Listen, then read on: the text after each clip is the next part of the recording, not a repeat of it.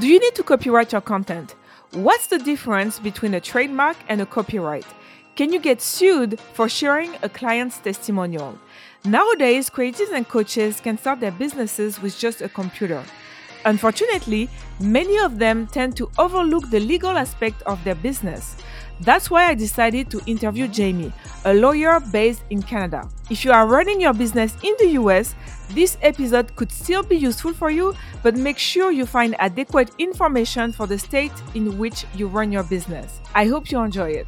Welcome to the Grind Podcast. I'm your host, Erica Peter, content marketing specialist, journalist, and founder of The Grind. So, The Grind is a platform dedicated to millennial creatives and coaches. If you want to understand how to build a successful business, make sure you subscribe.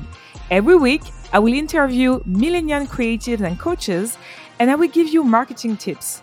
So, welcome to the family. Hi, Jamie. Welcome to the Millennial Grinders podcast. Thank you for being here. Hi, Erica. Thank you so much for having me. I'm really looking forward to this. Yes, me too. I mean, this episode has been a long time coming. The legal aspect to a business is so underestimated that I knew that I needed a lawyer to talk about it. So I'm glad that Laura from Burden Brand Management recommended you. So, first thing first, I'm going to let you introduce yourself. Sure. Thank you. Well, my name is Jamie Bell. I'm the founder of the Contracts Market, which is a an e-commerce shop that provides legal contract templates for Canadian entrepreneurs, um, coaches, and creatives. And I'm also the founder of Wild Coast Law, which is a law firm that mainly supports entrepreneurs in British Columbia. Nice. So tell me a bit about your business. What led you to launch it? Sure. So um, I started working as a lawyer in Toronto. I'm, I'm originally from Ontario. I recently just moved to British Columbia and I worked for some bigger law firms doing um, corporate, commercial, and real estate law. And to be honest, I really thought that I was going to leave law. It wasn't something I was mm. overly excited about. I didn't connect very well with my clients. Most of them were pretty large corporations. And at one point, mm-hmm. I actually went in house and worked for one of the largest real estate companies in Canada but I still just didn't have that love for what I was doing. And so when I moved out west, I took a bit of time off to really consider what I wanted to do. And I actually checked out a few different career paths. I actually took a life coaching course because I thought I wanted to go into um, health coaching, just because I've I've always been fascinated with the wellness industry and and lived my life pretty well health wise. I was like, oh, I could help other people do that. And so I actually took a life coaching course and and then I pivoted and was like, oh, maybe I'll coach lawyers to find a life that they love, like a different career. And tested that out for a while and actually realized that I didn't want to be a coach very quickly. but it was a really good lesson for me in um, going through that entrepreneurial path and and just trying something out. I think a lot of times yep. we get so fixated on like one path and then we're so far down that garden path that we we feel too committed to leave it.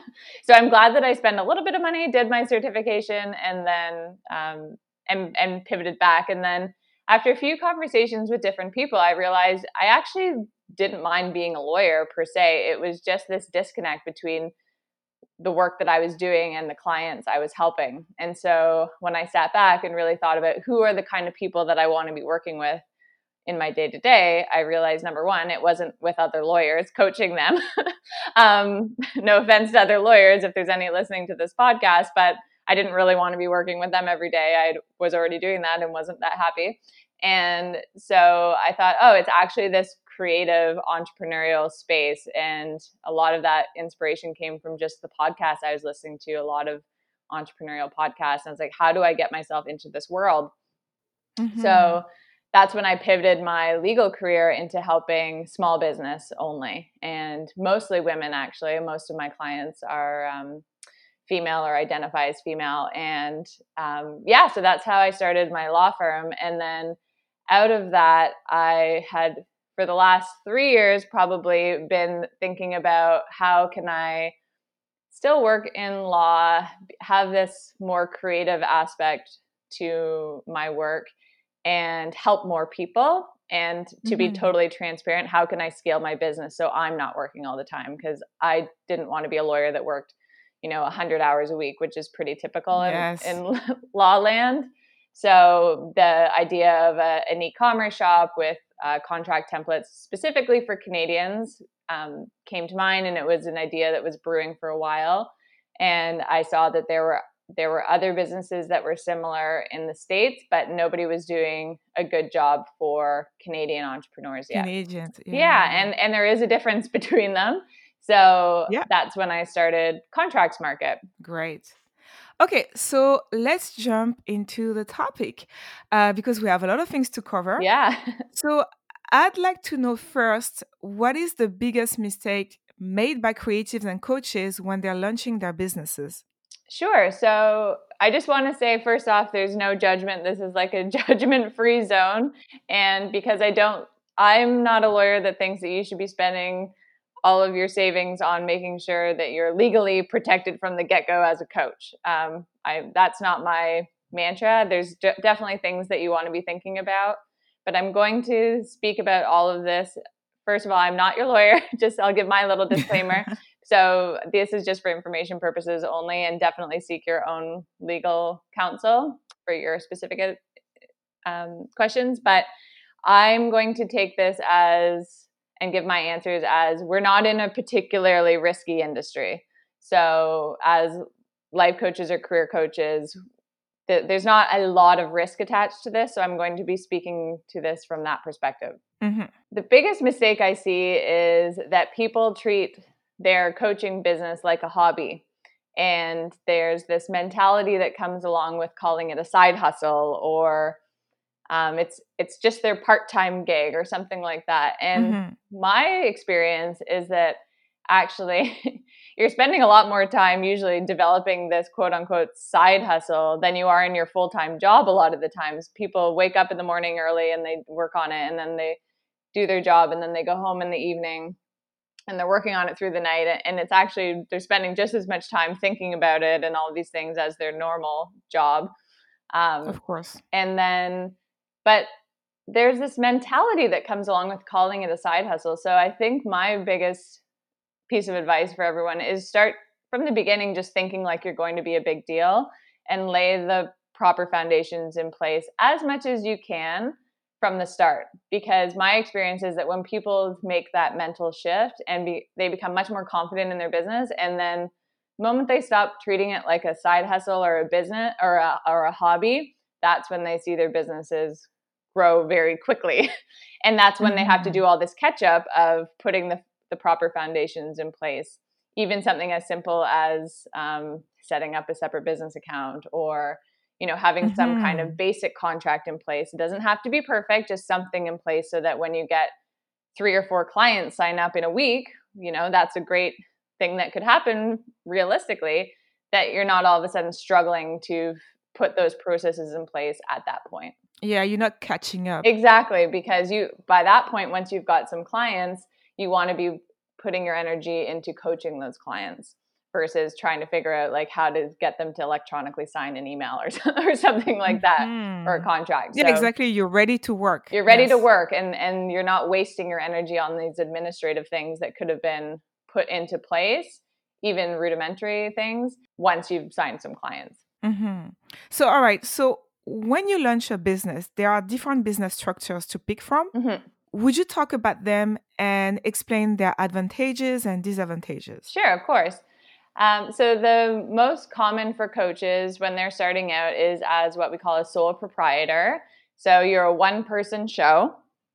And if you haven't specifically created a partnership or you haven't incorporated a company, then surprise, you're, you're operating as a sole proprietor.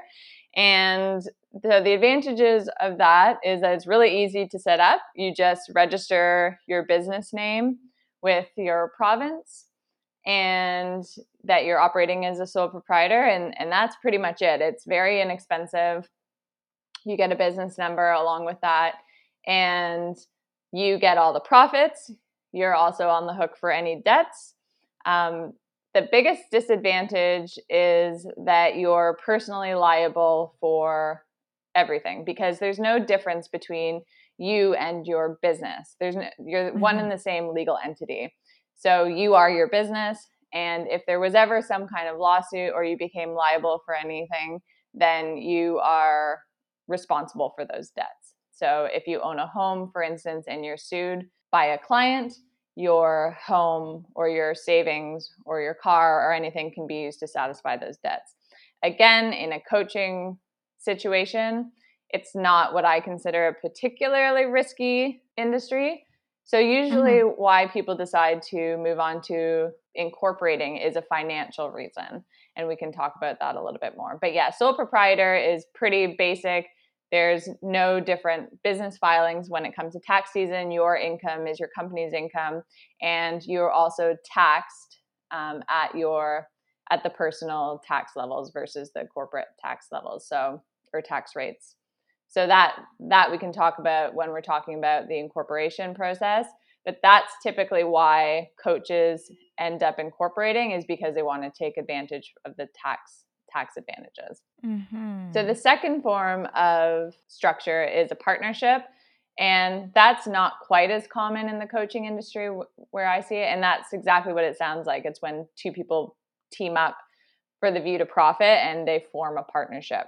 And I won't get into too much unless you see that quite a bit, Erica, but I don't see that mm-hmm. a lot in mm-hmm. coaching. I typically see people move from they're either a sole proprietor or they end up being incorporated. Corporate, yeah, exactly. Yeah. I think so too. Yeah. And then so company is what it sounds like and when you incorporate, that's the legal term, you form a separate company and once you incorporate, then there are two legal entities, yourself and your business. So once you formed a company, in the eyes of the law, a business is a person. So they get all the same rights. Your company gets all the same rights as a person would get. So some of the advantages of that are the limited liability, which means that if your company is sued, then typically, and there's always little caveats to it, but that the company is liable for the debt. So if you own your house personally, but your company is sued, then the person who is suing your company can't use your house to satisfy that debt or that liability. Mm-hmm. Um, the other advantage of having a company is, and this isn't as typical for coaches, but often if you need investment money, people won't invest or loan to um, a sole proprietor. They'd rather know that there's a company there because then you can give them a piece of that company or, or an exchange or for value. And then um, a company, you'll get more name protection as well. So that's that's come up a few times actually with my clients is they've registered a business name and then lo and behold they see that somebody is operating a business with a very similar name as them mm-hmm. and they've incorporated that company under a very similar business name while when you register your business name you don't actually get very much name protection with that because when people go to incorporate a business that name that they and I don't want to get too technical, but the when you choose a company name, it actually doesn't search the business name registry. So for instance, say I was operating Contracts Market as a sole proprietor and my business name was Contracts Market. If a separate person wanted to go out and use Contracts Market Inc. as their company name, when they filed that search, my business name wouldn't come up because the two registries, for whatever reason, don't check each other. Mm-hmm. So they would actually be able to incorporate a company using Contracts Market Inc.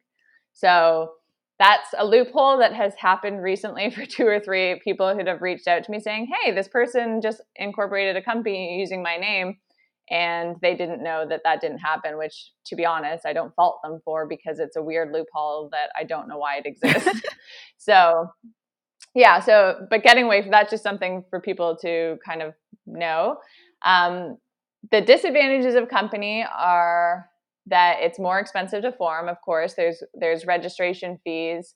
Um, they're about 350 in bc i think they're pretty similar across the country. And um, usually, I do recommend using a lawyer. Of course, I'm going to say that because I'm a lawyer, but using a lawyer to incorporate your company if you have the funds to do that because what I often see is that people don't issue their shares or they don't have a minute book, which are all the company records that you need for your company when you form it. And so they go to do a transaction down the road or they try to pay themselves and there's no shares issued. Mm. So then you have to figure out how to create those and and go back and recreate everything. So um it, if you have the funds, I do recommend working with a lawyer and then you just develop a relationship that way. But uh, you do not need a lawyer to incorporate. You can do it yourself through the through the registry office. And then the I missed one tax the advantage of a company is you get a lower tax rate. Okay. So there is a benefit there, but that only becomes applicable when and it's different for everybody and that's why I like working with accountants, but you're when the money there's enough money that you're making that you don't need to take it all out of your company at once. So if you become to a point where you're making enough money that you can survive on like a salary that you draw from your company and then leave some of that in your com- the money in the company that's usually a good rule of thumb for when you should talk to somebody about incorporating and see if it financially makes sense so you can take advantage of that lower tax rate. Okay. Makes a lot of sense. Yeah. Um you know you were talking about registering you know your business name and so forth and yeah. i think that one thing that is not really understood is the difference between copyright and trademark. Mm-hmm. Would you explain this? Sure. Copyright and trademark. So these are two different forms of intellectual property, and intellectual property are unique unique works that are created by an author. Um, so copyrights are for certain pieces of work. So you and it's create it's copyright protects the rights of the creator of the work. Mm-hmm. So the work could be um, any form of like, it could be a photograph, uh, literary work, dramatic work, musical, artistic, something that you're uniquely creating. And so, like a photograph, for instance, if you take a photo, you inherently get copyrights to that photograph.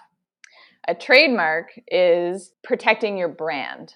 So it's not so much a creative work, it is the overall commercial piece of work. So, mm-hmm. um, like a name, like Contracts Market Inc., for instance, or a phrase like McDonald's has their logo, mm-hmm. their name, and da da da da da. I'm loving it. that that actual like little song is a trademark. Okay. They've created that. It's like the overall branding of McDonald's, for instance, is that that's the trademark. So that is that clear? Yes, it is. It, it can be a pretty like gray zone, but trademark, think of it more as like your overall brand aesthetic. Mm-hmm. Whereas copyright, for instance, if you pre- create a digital download with 30 email titles, that work would be, you'd want to copyright that. Whereas when you're creating a brand with logos and a trademark and different colors or brand logos, a slogan that you'd want to trademark. So anytime a company change you know their logo or so forth you know like nike changed their their slogan at some point yeah um they have to trademark it every time right? They would yeah. They would because they have a lot of financial incentives riding on that. Yeah okay so thinking about creatives um do they need to copyright i mean even coaches actually uh, do they need to copyright each creation? So i don't want to get too technical about it but there's two different forms of copyright that we can have. One is probably the one that you're thinking about which you which is actually you physically register your work with the copyright office of canada. Mm-hmm. it's not that expensive to do but it is an expense and so if you created, like for instance, I have a few clients who you've probably seen them around the internet where they've created, you know, a hundred ideas for TikTok, yeah. for instance. And so they have a list, uh, it's just an Excel spreadsheet with a hundred different ideas for your TikTok videos and the names that you can use. So for instance, in that situation, I might recommend registering that for an official copyright register application with the tra- with the copyright office because they're going to have financial gain Mhm. associated by selling that and they will have a financial loss if someone copies it. So, yes, you can register that piece of unique work for copyright. The one thing you have to remember is that there's no copyright police out there acting for you. So, say you register it, you get your copyright, you sell it to the world, and then you find out that someone's using that exact piece of work that you've created in their business, you're the one that has to go after them and start an action and prove that they're stealing from you Mhm. and they've infringed on your copyright.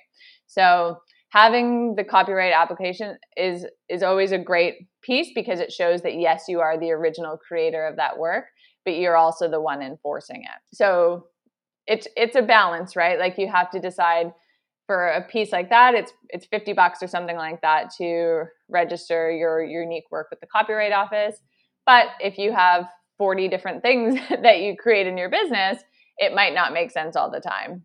There is a financial scale that you have to think about there. Now, the other side of copyright is that you don't actually have to register your work to get copyright in your work. Mhm. It inherently just is gi- granted to you when you create the work.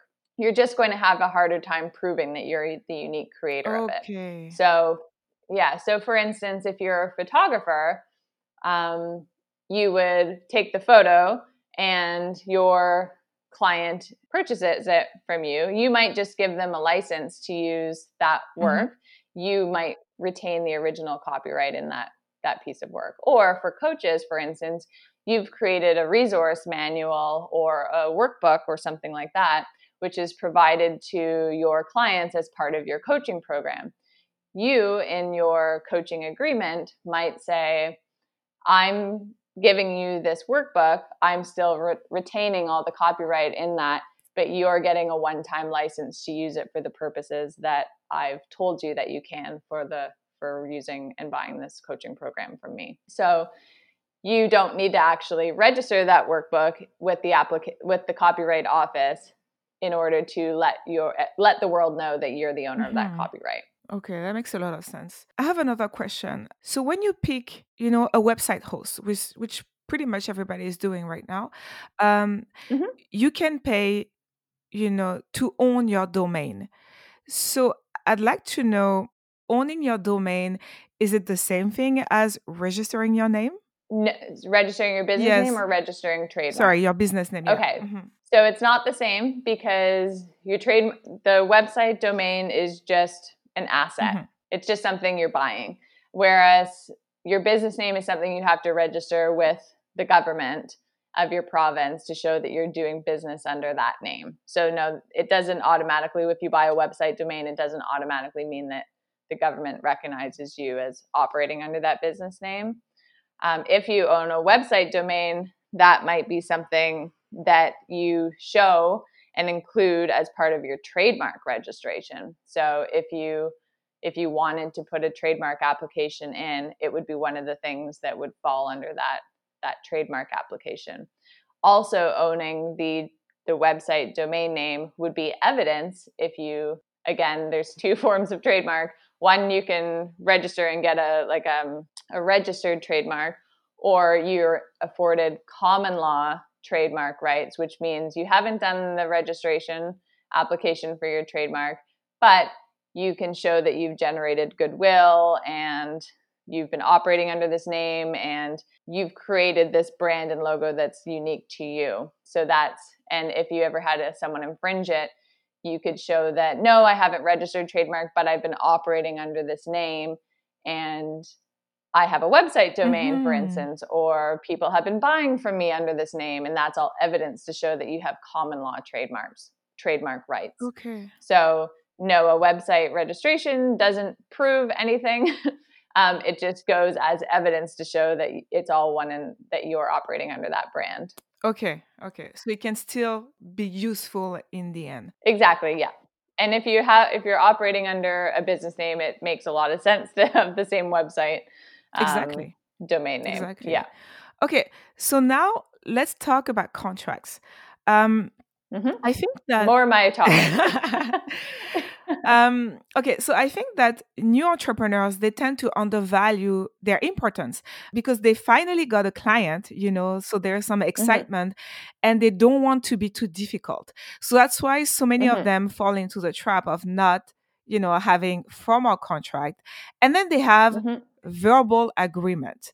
Is this Mhm. protected by law? So verbal agreements are protected by law, but in order to enforce it, you'd have to go to court because that's the only way that you could prove the evidence of having a verbal agreement. And that's going to be way more expensive than just having something to show on paper. Mm. I mean, if you were going to, if you had to enforce a contract and it ended up in really having to go in front of a judge or an, a mediator arbitrator, it's way easier and going to be way more cost effective to have something on paper that's evidence versus he said, she said, or trying to show that people's behavior is evidence of the intent between the parties. Mhm. So, long story short, a verb you can have a verbal agreement. Do I recommend it? Absolutely not. I would way rather have an, an email, like Mhm. have something in email saying these are the terms.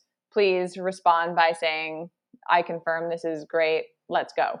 you know, um, it's going to be so much easier for everybody, and not just in a situation where you have to enforce it and go to court. Like things come up in relationships along the way, and, and that's what a contract is. It's just laying out the terms of your relationship.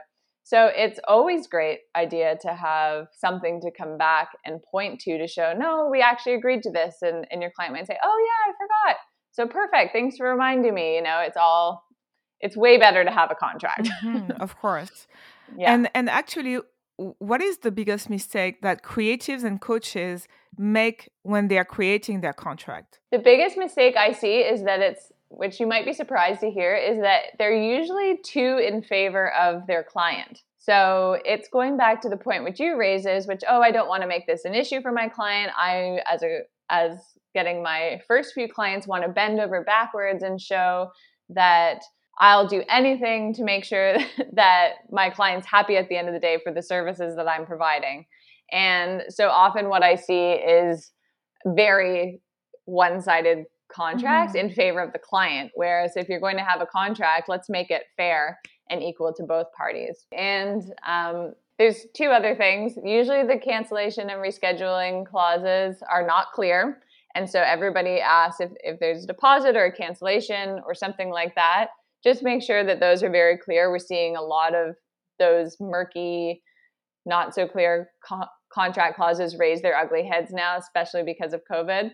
Um, people not having the funds to to finalize their work terms, or you know they just they they lost their job, so they can't carry on with the the coaching, whatever it is. Just make sure those clauses are really clear.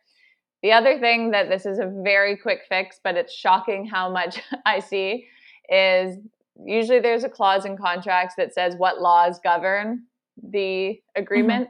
Make sure that the laws of your province are are the ones that govern. Oh, Um, a lot of people will cut and paste their their contracts off of Google or you know take their favorite head coach's contract and, and tweak it for themselves, which I don't have a problem with. At least you have a contract. But I'll I'll always know that they did this because it will say the laws of the province of California govern or the laws of Delaware or somewhere, and I'm like, oh, like that's a really. Do you live in California? Like why? Mm-hmm. And she's like, oh, it's just what the contract said. I'm like, oh well, make sure that the laws of your province govern.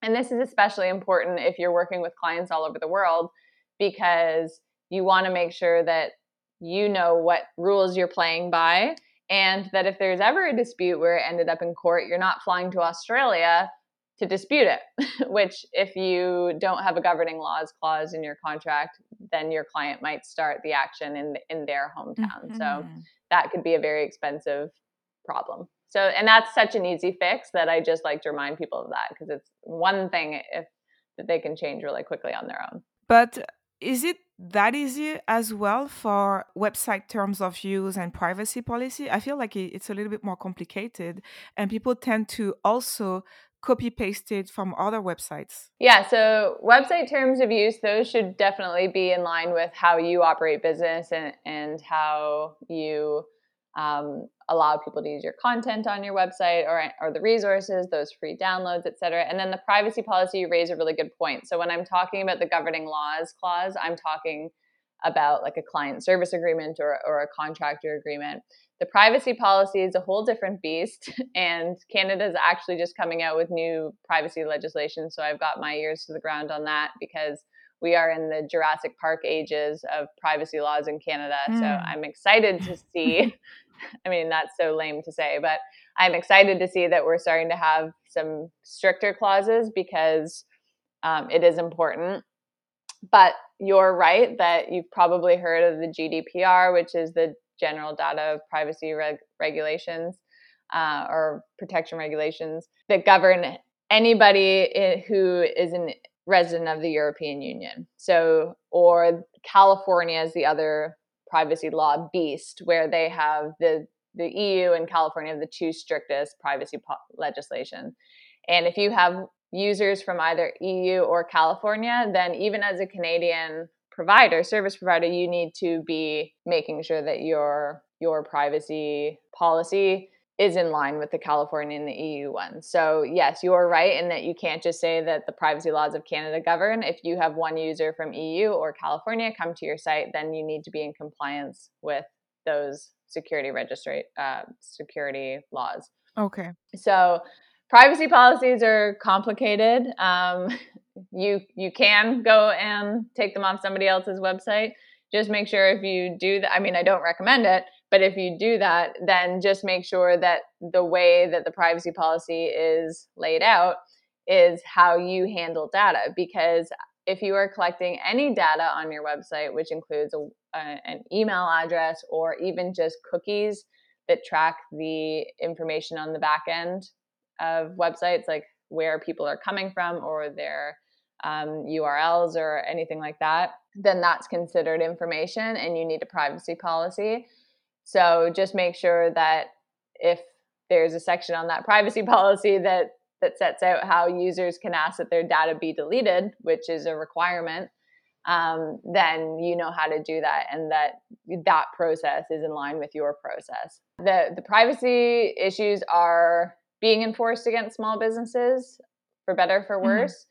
So, as owners of websites, we need to know even high level how the data is being stored and collected on our back end. Do not sell email addresses, just stay away mm-hmm. from that. Don't mm-hmm. be trading email lists, nothing like that, unless you have got very clear consent from anybody who gives an email address. And we need to be very respectful of the data that we're creating and making sure that we're using very good platforms.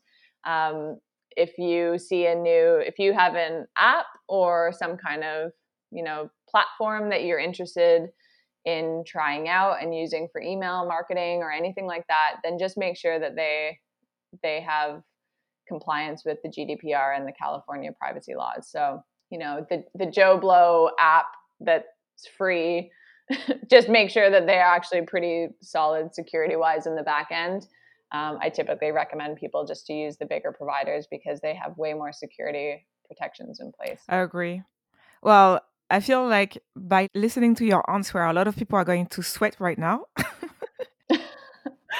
I mean, it's an easy fix. I mean, I I mean, I don't want to plug, I don't want this to be salesy, but that's why I created the privacy policy because it allows people to know that they're covered, but then it also it's up to date. So when new legislation comes out, whoever buys a privacy policy just gets the newest privacy policy emailed to them as soon as it's ready to go so that they know that they're compliant because it is changing all the time yes. and it's complicated stuff but the great thing is is that there's lower levels of compliance if you don't if you're not collecting huge amounts of data so amazon for instance is going to have different requirements of how they collect store and process data versus a solopreneur. So so I don't want it to be too scary, but you do need to respect what you're doing and and make sure that you do have a private if you have a website you have to have a privacy policy and that you have a little pop-up that says hey i've got a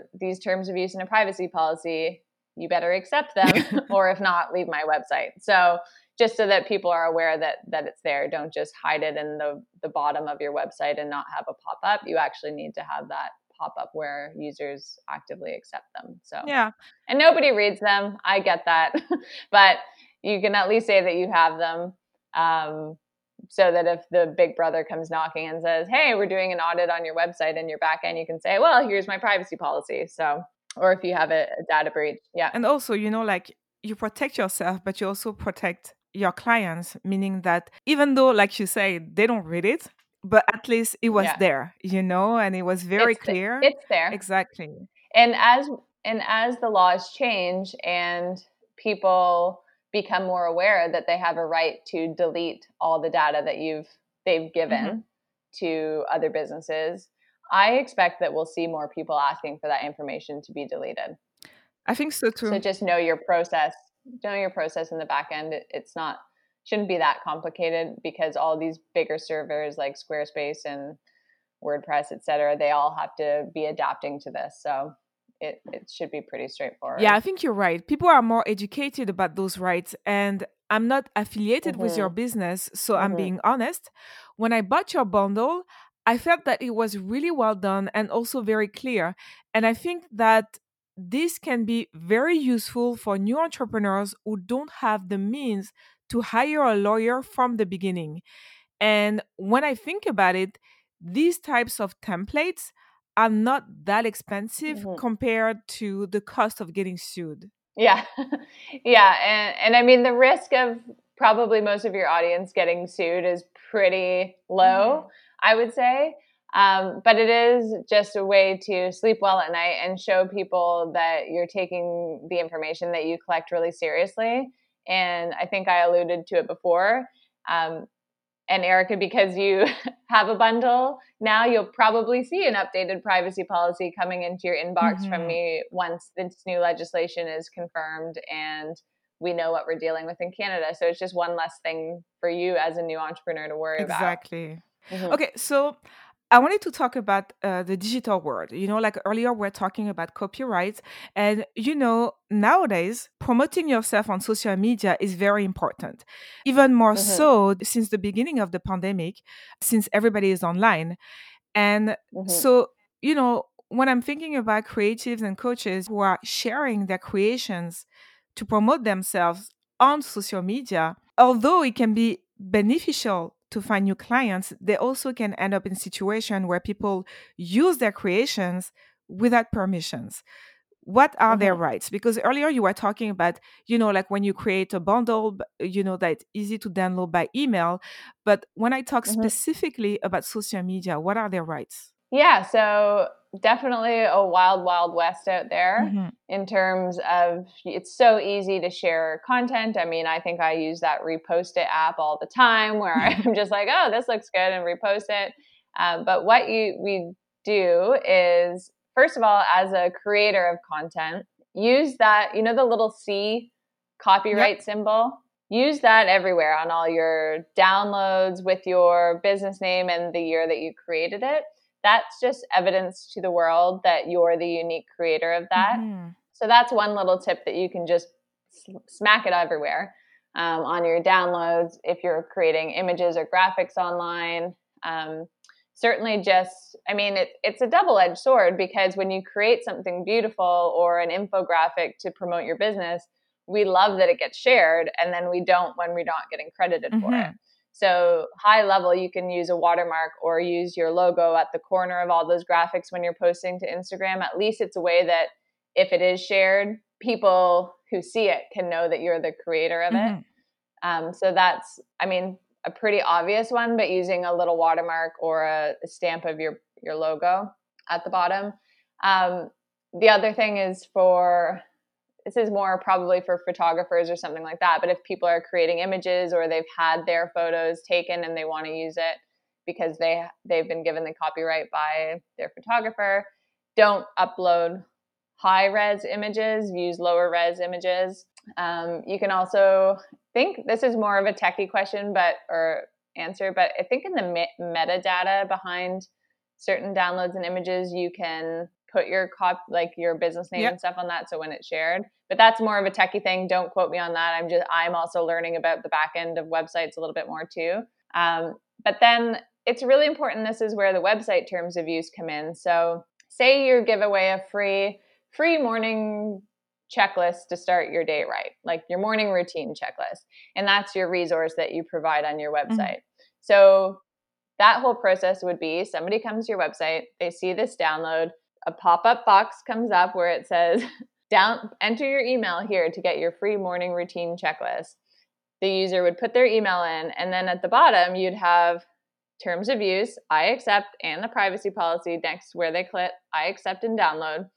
And then in your terms of use you should actually have a whole clause on your website that says how they're going to be able to use that download. So you get to use the download for these purposes and for use, as I told you on my website, personally, not commercially. So then, if that person downloads it and you see it, them using it in their business, you can actively point to your terms of use that say that they shouldn't be doing mm-hmm. that and that they actually accepted when they downloaded it those terms. So at least you have number one evidence that they were given information as to how or how they can't use that content and then because they've actively checked the box saying i accept you've got a record of that electronic signature. So that's how you would protect that resource. Again, you're the only one policing it. Mm-hmm. So you would have to actively be the one seeing how they're using it, which small, like the digital world is large, but it's also pretty small. Like we all seem to be in the same kind of little circles and and things pop up on our feeds and if, if something looks pretty similar then it's always a, a good idea to reach out but if you have a serious copyright infringement, I would speak to a lawyer almost immediately because there are certain steps that you should be taking and you don't want to prejudice yourself at all by, you know, going after them and slandering them and all these things and then, you know, you're up a river without a, a paddle. So if you if you are aware of copyright infringement, reach out to a lawyer. Often they'll give you um, at least a, an introductory call to kind of see if you have a claim or not. And my understanding, I don't do copyright litigation, is it's got to be pretty darn close mm-hmm. to what you created in order to enforce it. Because, I mean, how many morning routine checklists are out there? I don't think that any of your listeners were the unique creator of that five morning checklist, you know? So there's, there has to be a lot of unique value and content in that to be totally enforceable. So, okay. you know, but having good, clear terms of use on your website is a great idea just to let everybody know this is how it's allowed to be used. And the same goes for online courses. If you're teaching something like that, make sure it's really clear that you can't share passwords to the course mm-hmm. or even when for my digital downloads that I, I I put a lot of faith in and trust my community who's buying them and hopefully they understand that you know i'm giving you the digital download please don't share it with your friends because you don't want to put it under lock and key and it's there's this trust factor there and i mean you hope um, but i don't want to be spending my whole day uh, policing, policing these things yeah. and i also don't want to be um, putting them under lock and, and, key because i'm trying to make things really easy for everybody so mm-hmm. um, yeah it's it's kind of a double-edged sword i get it but definitely watermarks. Make sure that it's clear that you are the original creator of everything. Okay, so what about testimonials? For instance, you know, one time I commented one on your post and then I said, uh, you know, that your bundle is amazing and so forth. What would mm-hmm. happen if, without my consent, you decided to use that comment as a testimonial? So, in my terms of use, I actually have something that says I can use any comments on my blog, on my social p- media, etc. And you've accepted it, so I can use it for my marketing and promotional purposes. So that's where the terms of use would come in handy as well, okay. where it's like anything that you post on my feeds or my social media or anything, um, I get to use that. So be be warned if you, know? Um, and i i mean most people are very happy to have their testimonial shared in most situations. I mean even in my law firm retainer which is even more sensitive because i have client privilege where i can't be sharing the identity but in my retainer i say if you i'd love to shout you out and share with the world that you're you know taking steps to protect your business and all those things but i always check in with my clients to make sure that they're happy for me posting on social media mm-hmm.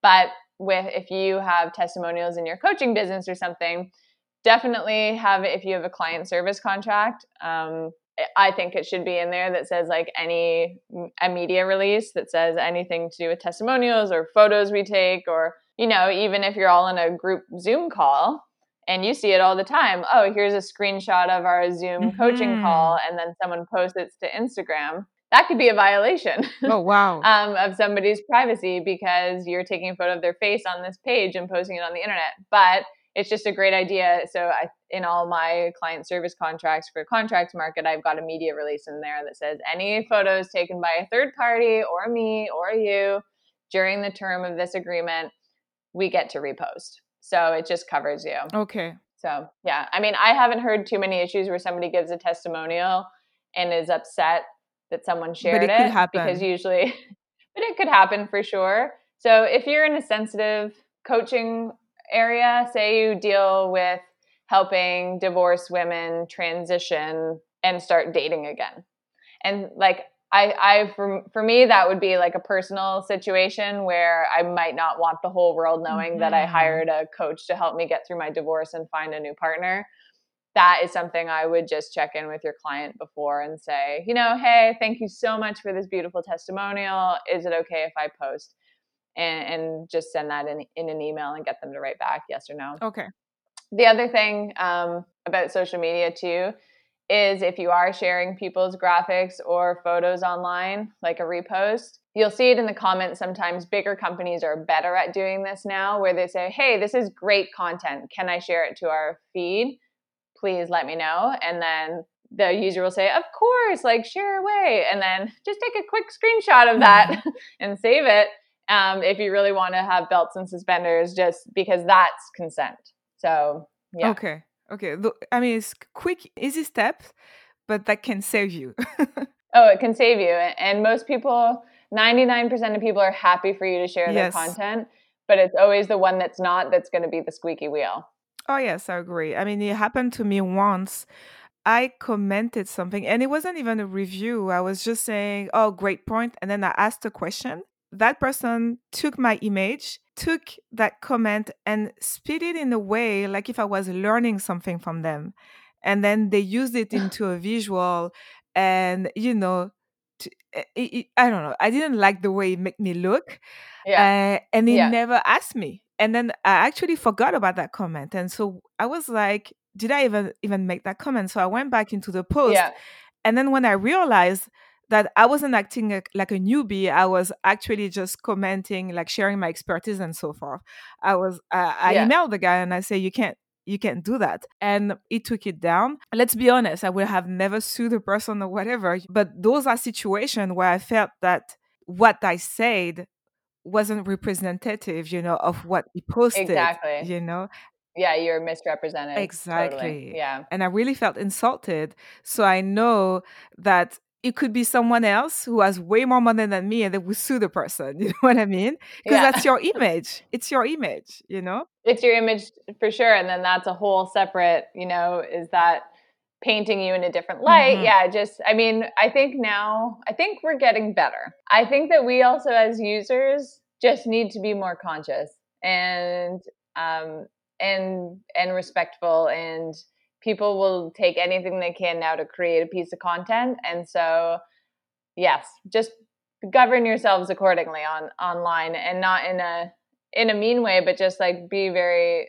critical of your own posting sometimes in the sense that could it be spinned a different spun a different way or could it be represented in a different light almost exactly what you're saying. So i think we're getting better. I think so too.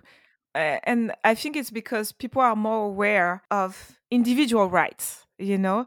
Uh, mm-hmm. Before it wasn't really the case. And I mean, that's the reason why I wanted to do that podcast because I know that people cannot apply everything, but they need to know the basics. So that's why I thought it was really important. But anyways, yeah. um, we're coming to the end of this interview, and I have a final question for you. Sure. What are your ultimate must do's for new business owners? For new business owners. So some of them are legal, some of them are not. Okay. So, the number one, register your business name. Um, if you're operating under anything other than just your regular name, mm-hmm. um, you need to register a business name in your province. Second, open a separate bank account. I don't know how many times I need to tell people this. Open up a separate bank account. It will save you a world of headaches when you need to do your taxes mm-hmm. or when you're trying to sort out if your business is making money or not. Mm-hmm. So, open a separate bank account. Have some kind of contract in place. Um, even if it's for beta clients. And, and I see a lot of this with coaching, and it leads to disappointment.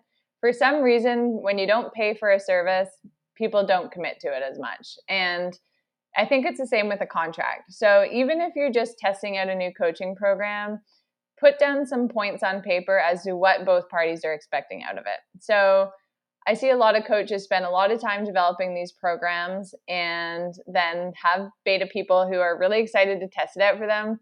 The coach does all the work.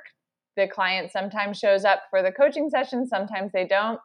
And then they're expecting their review or testimonial and they never get mm-hmm. it. The mm-hmm. client never comes around to providing it. Like, be really clear because you're providing value. Like it's you might it might just be your side hustle or your gig, but you you've spent a lot of time and resources developing this program. So if you have people that you're letting go through the program, even if it's for your benefit, make sure that they're committing to giving you a testimonial or something and have that in writing so that you can say, hey, remember you said you'd show up to like four sessions and give me really good feedback and and maybe a review just have something to hold it to and then that will that contract could form the basis for your next one. Um, what else do i recommend? Yeah just even if you can't afford a, a lawyer a contract or a contract template just sit down and write out you know basic terms. So what's the payment schedule? How do you accept payment? What happens to a deposit? Mm-hmm. i love deposits so collect a deposit if you're not collecting money in full um, what happens if someone needs to cancel? What happens to the resources that you're providing? Who owns those? As a coach, you want to own those, so that's pretty crystal clear. But you know, and just just think about what what questions might come up from both parties, and put those in an email if you don't have something a, a formal contract. That's better than nothing. Mm-hmm. Stay away from your verbal contracts. Um, and then once you're growing, once you have a little bit of extra cash, check in with an accountant. There, they, you know, you might need a lawyer along the way, but you're certainly going to have to have a, an accountant or somebody to help you out with the financial stuff. And I just can't stress how much easier business will be if you have a good team on your mm-hmm. side. So, kind of figure out before you become a huge success lay the groundwork to support that success. So when that time comes, then you're not fussing around with the administrative things and you can actually just focus on growing your business. Thank you. Thank you so much for answering all my questions. I think it was very useful. Before closing this episode, would you mind telling my audience where they could find you? Sure. So the best place to find me is online on Instagram um, at Contracts Market or um, Wild Coast Law. I don't have my website done yet, but Wild Coast Law, the website will be up one day. But Contracts Market is definitely alive and ticking. So if you ever need support, just feel free to reach out to me on Instagram or through my email address there. Thank you for your time. Have a great afternoon. My pleasure, Erica. Thank you so much. Bye bye. That's it for today's episode. Make sure you share it with your business friends and rate this podcast a five star. Talk to you soon.